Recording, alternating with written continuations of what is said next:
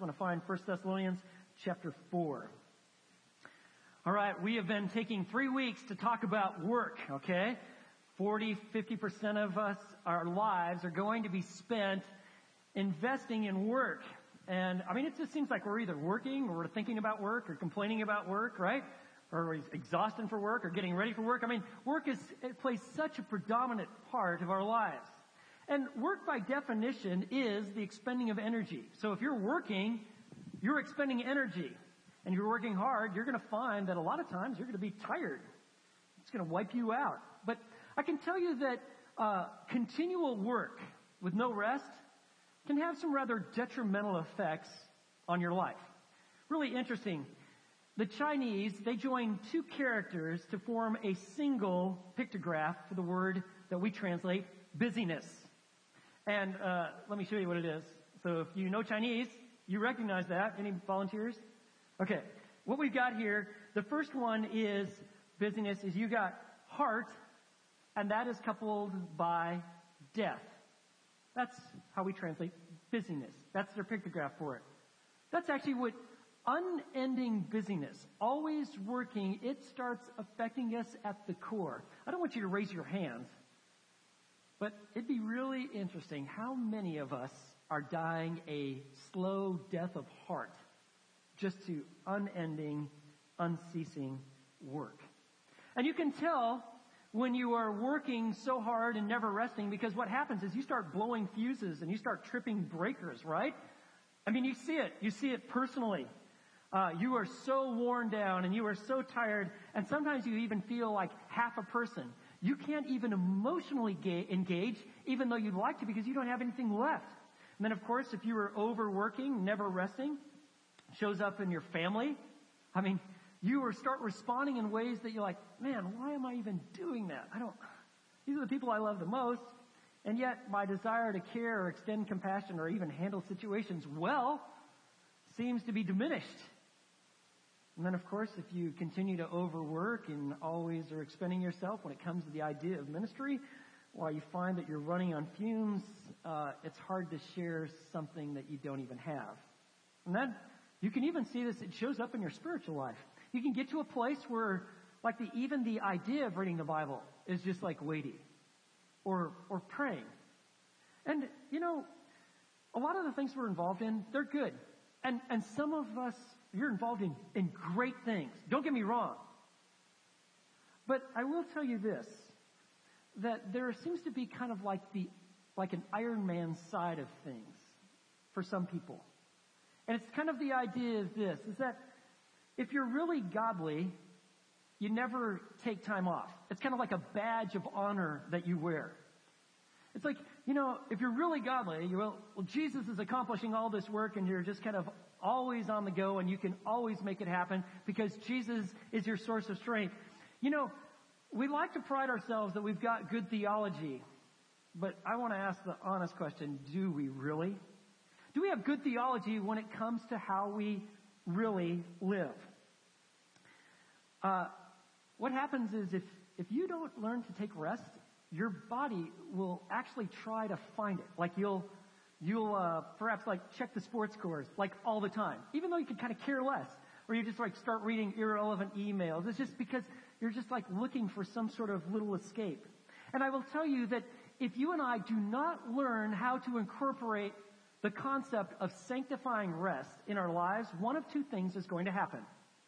Either you will implode, you will literally cave in, you will collapse from within, or you will explode.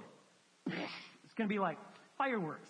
And you're going to lash out and you're going to do some crazy stuff and you're going to say things and do things that you really didn't intend. And I've, and I've seen this happen. I've, I've seen people literally cave in. What, is, what happens? Well, what happens is we've, we've never really come to embrace rest. And what happens is you end up feeling beat up, burned out, angry, depressed. You start collapsing from within, or you start just unleashing on people. Seems with people, uh, some fall on one of two extremes. You have some people that they avoid work altogether and they never really engage the gifts that God has given them and they kind of just rust, they just kind of like rust out in life. Um, it's kind of like, you ever been to a farm and you ever notice that they like line up cars and they just kind of sit there and they're just exposed to the elements and they just rust out. I remember seeing that on my grandparents' farm. And there's like trucks and cars and some tractors and they're just they're rusting out. They're never used. They're just there.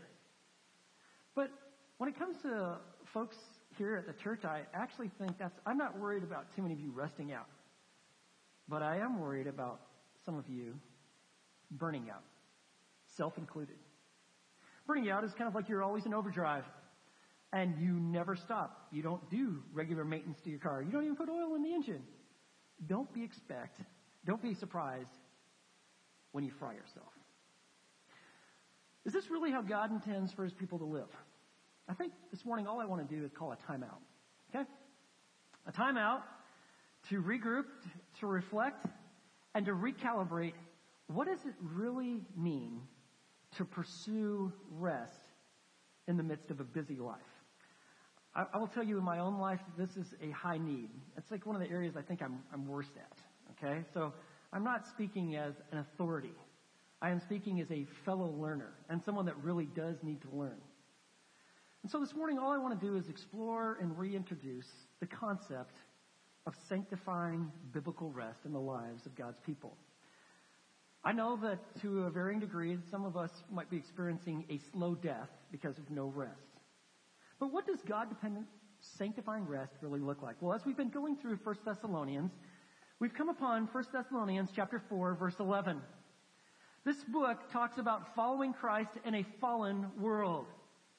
That includes not only working hard, and we've talked a lot about that, but it also includes rest. Just as important as it is to learn how to engage well with the gifts that you have in working, just as important is that you learn how to rest. So take a look at this. Chapter 4, verse 11. He says, And make it your ambition to lead a quiet life, and attend to your own business, and work with your hands, just as we commanded you.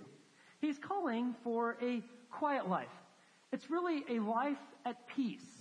At peace with God, at peace with others, at peace with yourself. A personal peace. You're, you're not involving yourself in other people's business, but you are at peace. You're at peace with God, with others, with yourself. And at the same time, in the exact same verse, you see that? coupled with pursuing a life of quiet is that you're also working. How is that possible? I mean, it's really interesting. He uses an electric word, ambition. And then he also uses, right next to it, he couples it with this very low energy word, quiet. With lots of energy, pursue a quiet life. And that tells us something. If you are going to experience rest in the midst of a busy working life, you gotta work at it. You gotta apply yourself to it. It never just happens. If you're waiting for, I'm just waiting for peace to come over me. I am waiting for a restful life. I'm waiting for someone to straighten my life out for me. I got news for you. It's not gonna happen. You've got to pursue it. You've got to engage. Verse 11, he says, make it your ambition. You gotta put effort toward it to experience a life of quiet. It is desirable and it's not, I will have peace when I have peaceful circumstances. Because often in life, you and I don't have what we could say is perfectly aligned, peaceful circumstances. Everything that I think about in my life is all going well. Does anybody have that right now? I don't think so. I certainly don't. And so what happens is we don't have peaceful circumstances, so we think we can never experience rest or peace. This verse, as well as a lot of others, are going to challenge our thinking. I think you'll find this that God restores our souls as we learn to rest in Him. And this morning, all I'd like to do is just answer some key questions that will help us to move to a more restful and quiet life.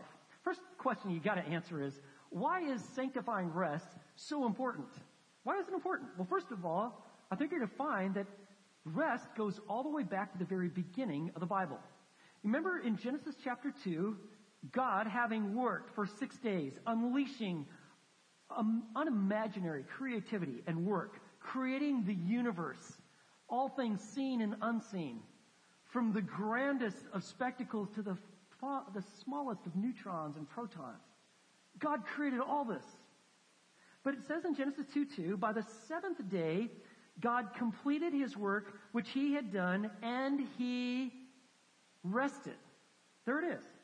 And on the seventh day from all his work which he had done. Then God blessed the seventh day and sanctified it because in it he rested from all his work which God had created and made. God didn't rest because he's like, whew, he's really wiped out, man. You've been working hard creating the universe, okay? A lot to that. Probably God was really tired and he needed some rest time and recovery time. Actually, that's not true. Because God is omnipotent. He has unlimited energy, always able to create. No, God rests because what he's doing is he is establishing a divine rhythm for life, and it is a divine rhythm. Work followed by rest. Work, rest. And so it shouldn't surprise us that rest was expected among God's people in the Old Covenant. Remember, God gave the Ten Commandments, the Decalogue. Remember that? They're found in two places. They're found in Exodus chapter 20, and they're also found in Deuteronomy chapter 5. And so you have the listing of Ten Commandments. They're the exact same Ten Commandments.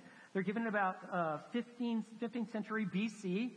Deuter, the, the one found in Deuteronomy, the second giving the law, is just a repeat of the first time that he gave these, these Ten Commandments. But what is fascinating is that the commandment that you are to observe a Sabbath has two different reasonings in those two different passages. In Exodus 20, verses 8 through 11, the grounds for Sabbath are found to be in the creation of the world. In Deuteronomy 5, the grounds for you to following the Sabbath are emancipation from slavery, that you are no longer a slave in Egypt. You've been liberated. And so God commands that his people observe a Sabbath. That word Sabbath comes from the Hebrew word Shabbat, which literally means to cease from working, to rest. And so God intended for his people to rest. So Exodus remembers Eden, Deuteronomy remembers Egypt. Exodus looks up, Deuteronomy looks back. Exodus is calling us to imitate divine blessing. Deuteronomy, on the other hand, is holding, uh, calling us to observe divine deliverance and to obey God's command. One calls us to a holy ambition, to be like God, to rest. But in Deuteronomy, it's calling us to a holy defiance, to never again be a slave. You're not a slave to Pharaoh. You're not a slave to Nebuchadnezzar. Beelzebub, you are not a slave anymore you now are my people. You can rest. Now, this idea of rest, God wanted his people to experience this inner peace and this renewal of strength that comes from him. And so he established the Sabbath and he actually called it to be a day not only of rest, but of worship. And that's how it was practiced. And very early on, this identified God's people. Unlike all the peoples of the world, those who truly know the one true God were identified specifically and that they had incorporated rest. There is actually really no rules given.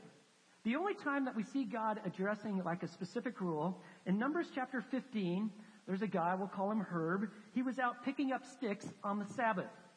And all the people are like, ah, we're supposed to be resting. And they take Herb and they actually incarcerate him and they appeal to God. What do we do?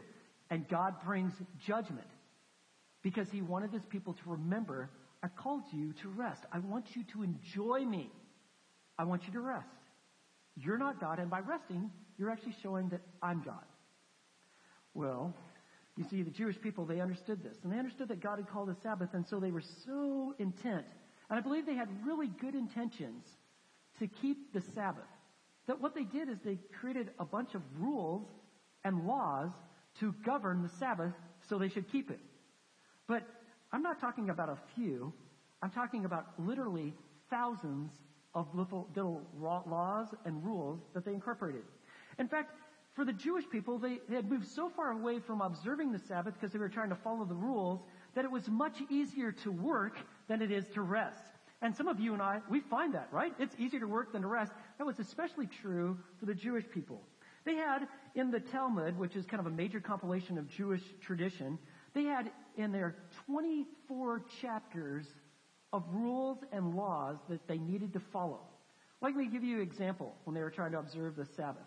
So for instance, like they had said that you could only take 3,000 steps on the Sabbath day. They had a bunch of exceptions, but they had about 3,000. You could carry no more weight than a dried fig. Okay, well that's not very much. When it came to eating, you could eat nothing bigger than an olive. And so for instance, if you bit into an olive and you found out that it was like rotten and you spit it out, well that actually counted as a half an olive. I mean, they had completely turned this into a massive pile of legalism, this net.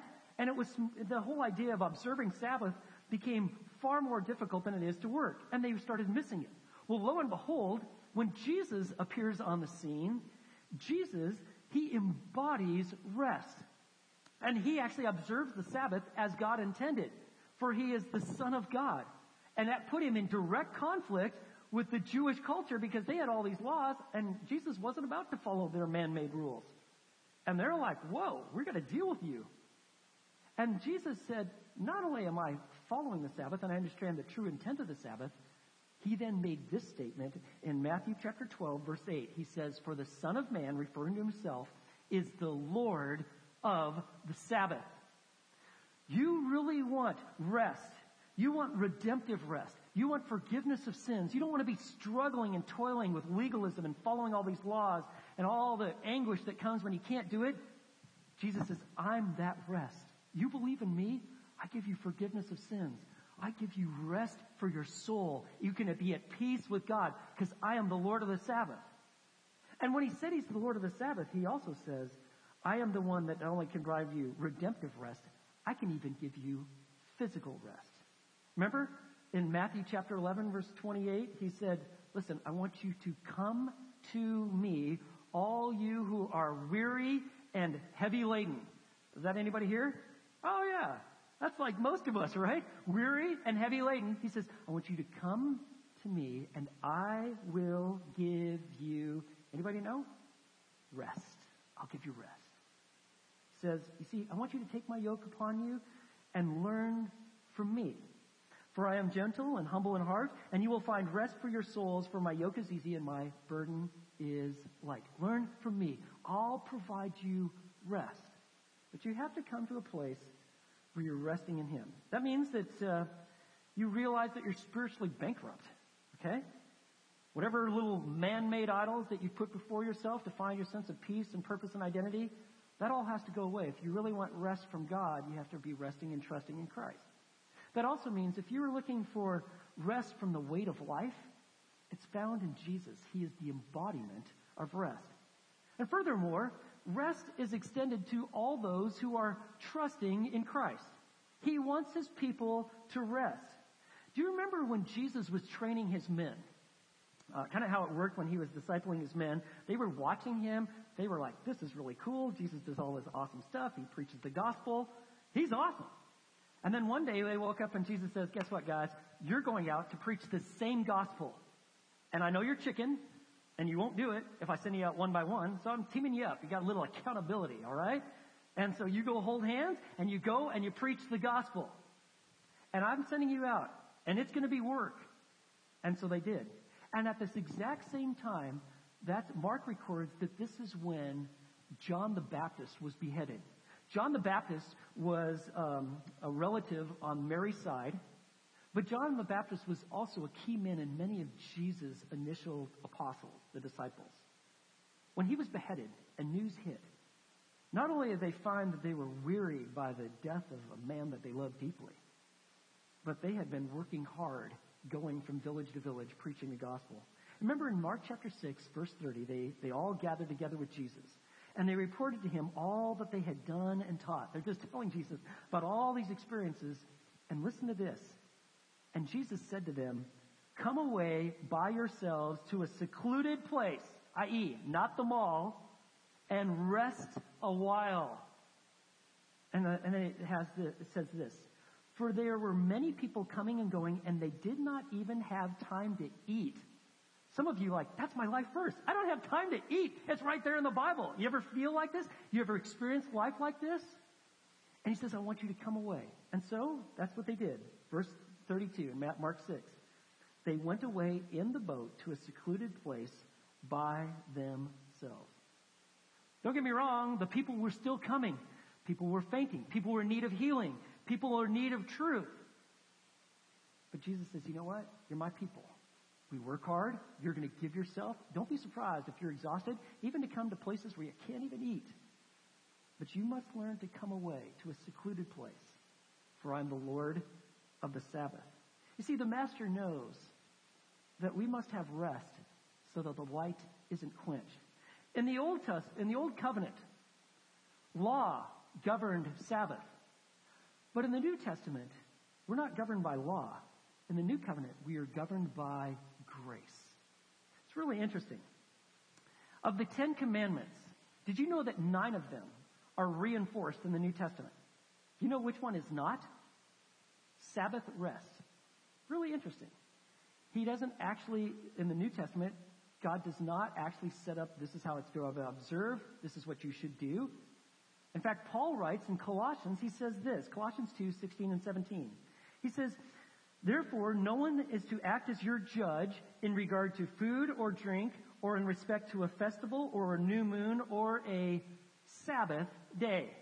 Because the gospel is going forth not only to Jewish people, but to Gentile people who, in many cases, knew nothing about Jewish practices. Don't let anyone be your judge, even on Sabbath days. Because these are things which are mere shadow of what is to come, but the substance belongs to Christ. You see, legalism is when you set up all these rules and you reduce life to mere technicalities.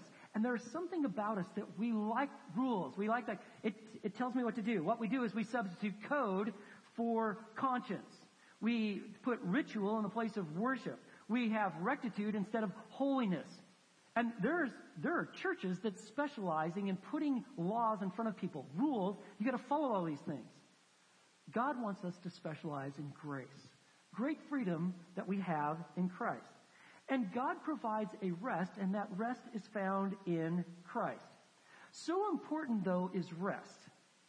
That do you know that in eternity, we're going to be divided up between those who are resting and those who will never rest. Did you know that if you've never truly trusted in Christ and you pass away, you actually will enter into eternity with no rest. You see it, Revelation chapter 14, verse 11. And it says, And the smoke of their torment goes up forever and ever. And these who've rejected Christ, who have never trusted him, it says, they have no rest day and night. Those who worship the beast and his image, and whoever receives the mark of his name. You never found your rest in Christ, you will never experience rest in eternity working day and night. On the other hand, those who have trusted Christ, two verses down, 14, 13, he says this. He says, Right, blessed are the dead who die in the Lord from now on. Yes, says the Spirit, so that they may rest from their labors, for their deeds will follow with them. Friends, I'll tell you this. You see, without rest, we miss the rest of God. You see, he invites us to rest, to incorporate it in our life so that we'll experience Him more deeply. Rest time isn't waste time, it's an opportunity to gain fresh strength. Fishermen with their nets. Do you know that they mend their nets? Because if their nets have holes, you're not going to catch a lot of fish. They're all going to get away, so you have to mend them. Uh, if you're into bows and arrows, did you know that you have to at some point unstring your bow because if you don't, it loses its elasticity. We understand this. Uh, we put our little cars and trucks in our garages. We don't just drive them around 24-7. They actually get a rest time, right? Your, your phone, when it shows that you got 2% left on your battery, what do you do? That's, that's not a trick question. You, you charge it up. There you go. If you're having problems with your phone, let me suggest you charge it up. Things are going to work so much better. Your computer, if you don't plug it in to recharge it, what happens? It starts beeping. You know, we understand this about cars, and we understand trucks, and our computers, and our phones. The one area that we forget about it is the owners. We get it, it makes sense, except when it comes to us. Charles Spurgeon said this It is wisdom to take an occasional rest. In the long run, we shall do more by sometimes doing less. On and on and on forever without recreation may suit spirits emancipated from this heavy clay. But while we are in this tabernacle, we must every now and then cry, halt, and serve the Lord by holy inaction and consecrated leisure. Let no tender conscience doubt the lawfulness of going out of harness for a while, but learn from the experience of others the necessity and duty of taking time to rest. So what keeps us from making rest such a priority? Why don't we do it? I'll give you some reasons. One is pride. We see ourselves as self-sufficient. I don't need rest. I can do it on my own. You know, pride shows up in kind of that attitude of self-promoting, but it also shows up in this idea that self-sufficiency. I don't really need you. I don't really need God. I mean, He's helpful at times when I'm a real jam. I don't need rest. I can do it on my own. All of this is a reflection of, of pride. You see, when we're resting, it actually reminds us that we're not God. That's a pretty good place to be. I'll give you another reason why we find it hard to experience sanctifying rest, why we keep it from being a priority. And that is despair. What happens is you kind of just kind of collapse. And there's just this sense that God isn't good enough or big enough to handle the mess that I've made or the mess that I've encountered. And you're just kind of in this vortex, this spinning downward spiral. And you, you just like, I, I just can't rest. I just got to keep going. But you're just kind of like barely treading water and you're starting to sink in and you're starting to take in water and you're despairing. Let me give you another reason that keeps us from sanctifying rest. And this one might surprise you, but it's entertainment. Now, entertainment is, is amusing. It can be a very pleasant diversion, uh, and it can give our minds and our bodies and our emotions a break. And entertainment can be good. I am not down on entertainment. It, it can be good. There's nothing wrong with it. It can be enjoyable, makes some memories, gives you things to talk about. But here's the problem. Entertainment has its limits when it comes to our body, soul, a mind, and emotions. You see, unless there is something God directed in our entertainment, entertainment will end up leaving you feeling void inside. I think you're familiar with cotton candy. You guys like that, right? Kids really like cotton candy. Yeah. And it comes in all sorts of different colors, all different flavors. You can find candy, cotton candy everywhere. Entertainment is kind of like cotton candy. You know, cotton candy's good, but you certainly wanted, wouldn't want that to be your diet. If you were, all you're eating is cotton candy, okay, so you got some huge dental issues, right? Always trouble when you go to the dentist. But furthermore, if all you're eating is cotton candy, your body will reflect that. Because you're, you're eating the wrong stuff. It's not wrong to have cotton candy or candy every once in a while. But if that's your steady diet, it's going to lead to all sorts of health problems for you. So it is. If all you've learned is to have a diet of entertainment, that, that entertainment is your quick fix, entertainment is your idol, let's just call it, and you're always going to it, what happens is, is it'll leave you more depleted than you actually felt before you started. Like, if you've ever like spent like the whole day, like the entire day, watching one football game after another, sometimes watching four or five at the same time. It can be done, right? And what happens is, at the end of the day, even though you did nothing, you actually feel worse. Why? Because entertainment has its limitations. Um, I want to just on the subject of entertainment, let's make sure that that what you're calling entertainment isn't just something that just is an engagement of a series of temptations. Let me give you a verse. 1 Peter chapter 2 verse 11 says, Beloved, I urge you as aliens, aliens and strangers abstain from fleshly lusts which wage war against your soul. If you are watching things, engaging in things that are really at enmity with peace with God, don't be surprised that your entertainment is actually just causing a war going on in your soul, uh, leaving you with complete unrest. You want to be kind of like it says in Psalm 101 verse 3.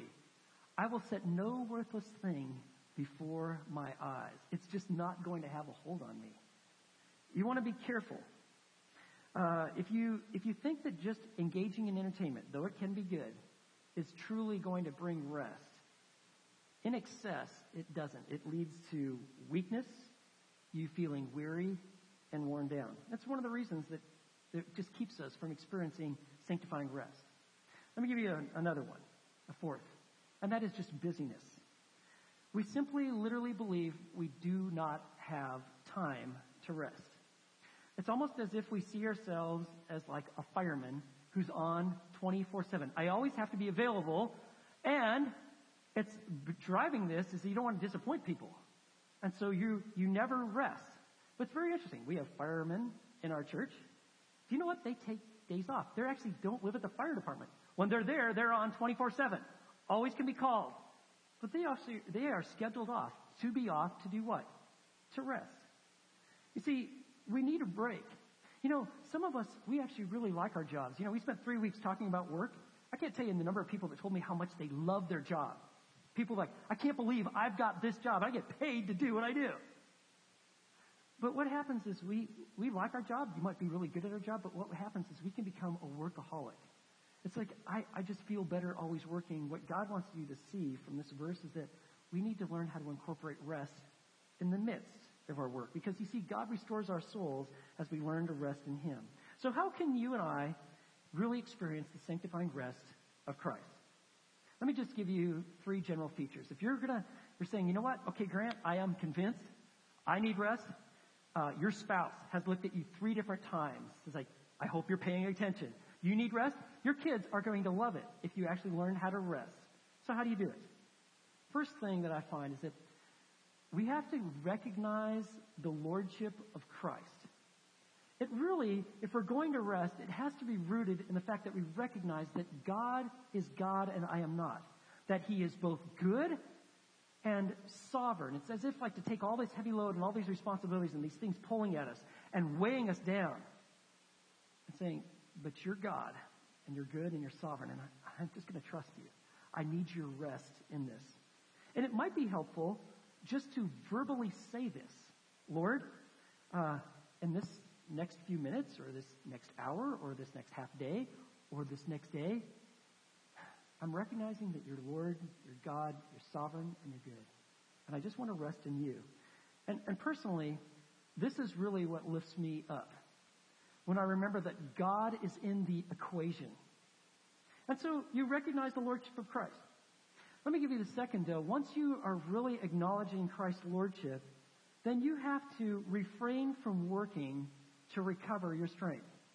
You have to find those activities that are life-giving to you. What is it? You are, you're resting. So you will, you'll cease doing the things that you normally do. So whatever it might be that can have, you can be done in a Godward focus that can bring restoration. It might mean like just taking a nap and just being, it's okay. Or reading a book, or maybe you're into crocheting or knitting or needlepoint or whatever you're doing and, and maybe, maybe it's yard work. Like you know, I actually, it's one of the few things in my life I see progress, you know? I rake the leaves, they're in the bags, my yard looks better. Great. Very few things like in my life.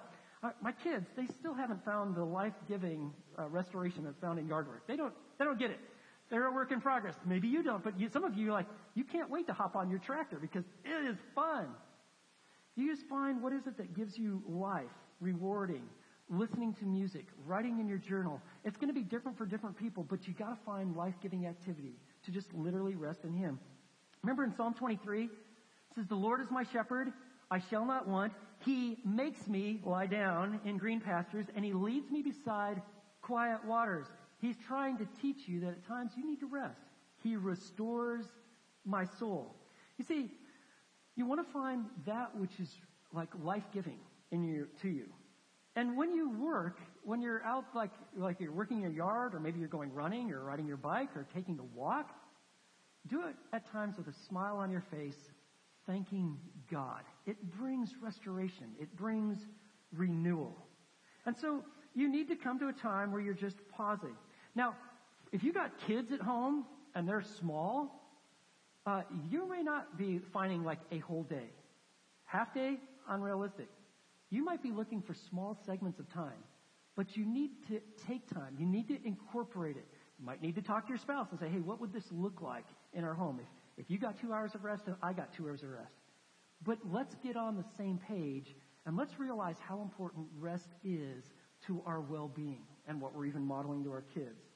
And by the way, get ready for resistance. It, let's say you're convinced by the scriptures that rest is important and you try this, it's kind of like these taskmasters. They just kind of appear in your mind like, what are you doing? You got this huge pile of responsibilities. You're neglecting that. You're so irresponsible. And they're just like working you over. Look at, you have all these things to do and you're, you're just laying there on the couch. That is a poor excuse for a human. And they're, they're imaginary, but let me assure you, their propaganda campaign is significant in your mind. And for some of us, we just keep going. We actually believe these lies. See, you want to come to a place where we're learning to incorporate rest. I wish I could say like I could take a whole day off. It doesn't happen. I'm where I'm at right now. I, I probably need this more than most. If I can get a few hours or a half day a week, I'm, I'm considering good. Where I'm doing things that are just truly life giving and restorative. I, I love my job and I love being a pastor. Don't get me wrong. But it is hard, and sometimes the demands are tough. I know what you're, you, some of you can relate. I even see your heads nodding. But friends, we got to incorporate this. It has to be something that we work in. Why? Because it's biblical. God intends to restore us through rest. And finally, you want to be rejoicing in the Lord. You, you're thinking of God's sovereignty. You're recognizing. You're actually taking some time to literally rest and do life-giving activities. Rejoice in the Lord. That means maybe just being still before God. It's a practice for about the last year and a half. I've tried to take like just two minutes just being absolutely still before God and just resting in how much He loves us. I, I do this with our staff in our prayer times. It's just like we're going to be still before God and then we're going to move into prayer. But take some time just to enjoy God. Take time to enjoy your Bible, just to be in the scriptures. God, I intend to learn from you, and it's so good just to spend some time with you. And so you read, reflect, perhaps you write, but you're rejoicing in the Lord, mindful that God restores our souls as we learn to rest in Him. And so, friends, you need to know something that a peaceful life, it needs to be cultivated. Look at verse 11, chapter 4. And make it your ambition to lead a quiet life Make it your ambition. You got to give yourself to it. You don't want to approach it as law driven, but rather as life giving. And friends, if you don't plan to start with something now, it probably isn't going to happen. You see, life is a marathon. It's not a sprint. You got to learn to pace ourselves. Otherwise, the consequences could be harsh. Back in Oregon, I heard the story of two loggers. There was a, at a particular logging camp, they had a new guy, young buck, strapping, strong, tough, arrogant. And uh, he heard about one of these old guys, that one of these axemen, who had the reputation of being able to fell the most trees in a particular day, in one day. No one could touch this guy. And so if you're arrogant and egocentric, what do you do? You take him on. Listen, old man, I want to take you on, and I'm going to show you who's the new boss in this camp now. Well, the older fellow was kind of reluctant, didn't really want to do it, but he eventually said, okay, well, okay, if you want, we'll, we'll do this. So that day came, and early in the morning they got started, and man, that young guy just took off, man, talking about getting out of the blocks fast. He did it, man. He is taking down these trees, and he's working hard. And the old guy's working at a very steady pace, but kind of weird. About every hour, he, the old guy would sit down and kind of fool around with his axe and kind of sit there for a little bit and then get back up and go to work. And well, you know, the, the young guy was kind of getting a little bit tired. The, the old guy followed his pattern. About like lunchtime, they were about neck and neck about the number of logs they'd taken down. By the afternoon, though, the older guy was getting ahead, more ahead, and by the end of the day, he had actually felled a lot more trees than the young guy. Well, our former egomaniac, the young guy, approached this older guy and said, How in the world did you do it? And he said this, Well, while you were turning your axe into a hammer, I was sharpening my blade and resting up for the next round. So, friends, what role will rest have in your life? Just remember this God restores our souls as we learn to rest in Him. Let's pray.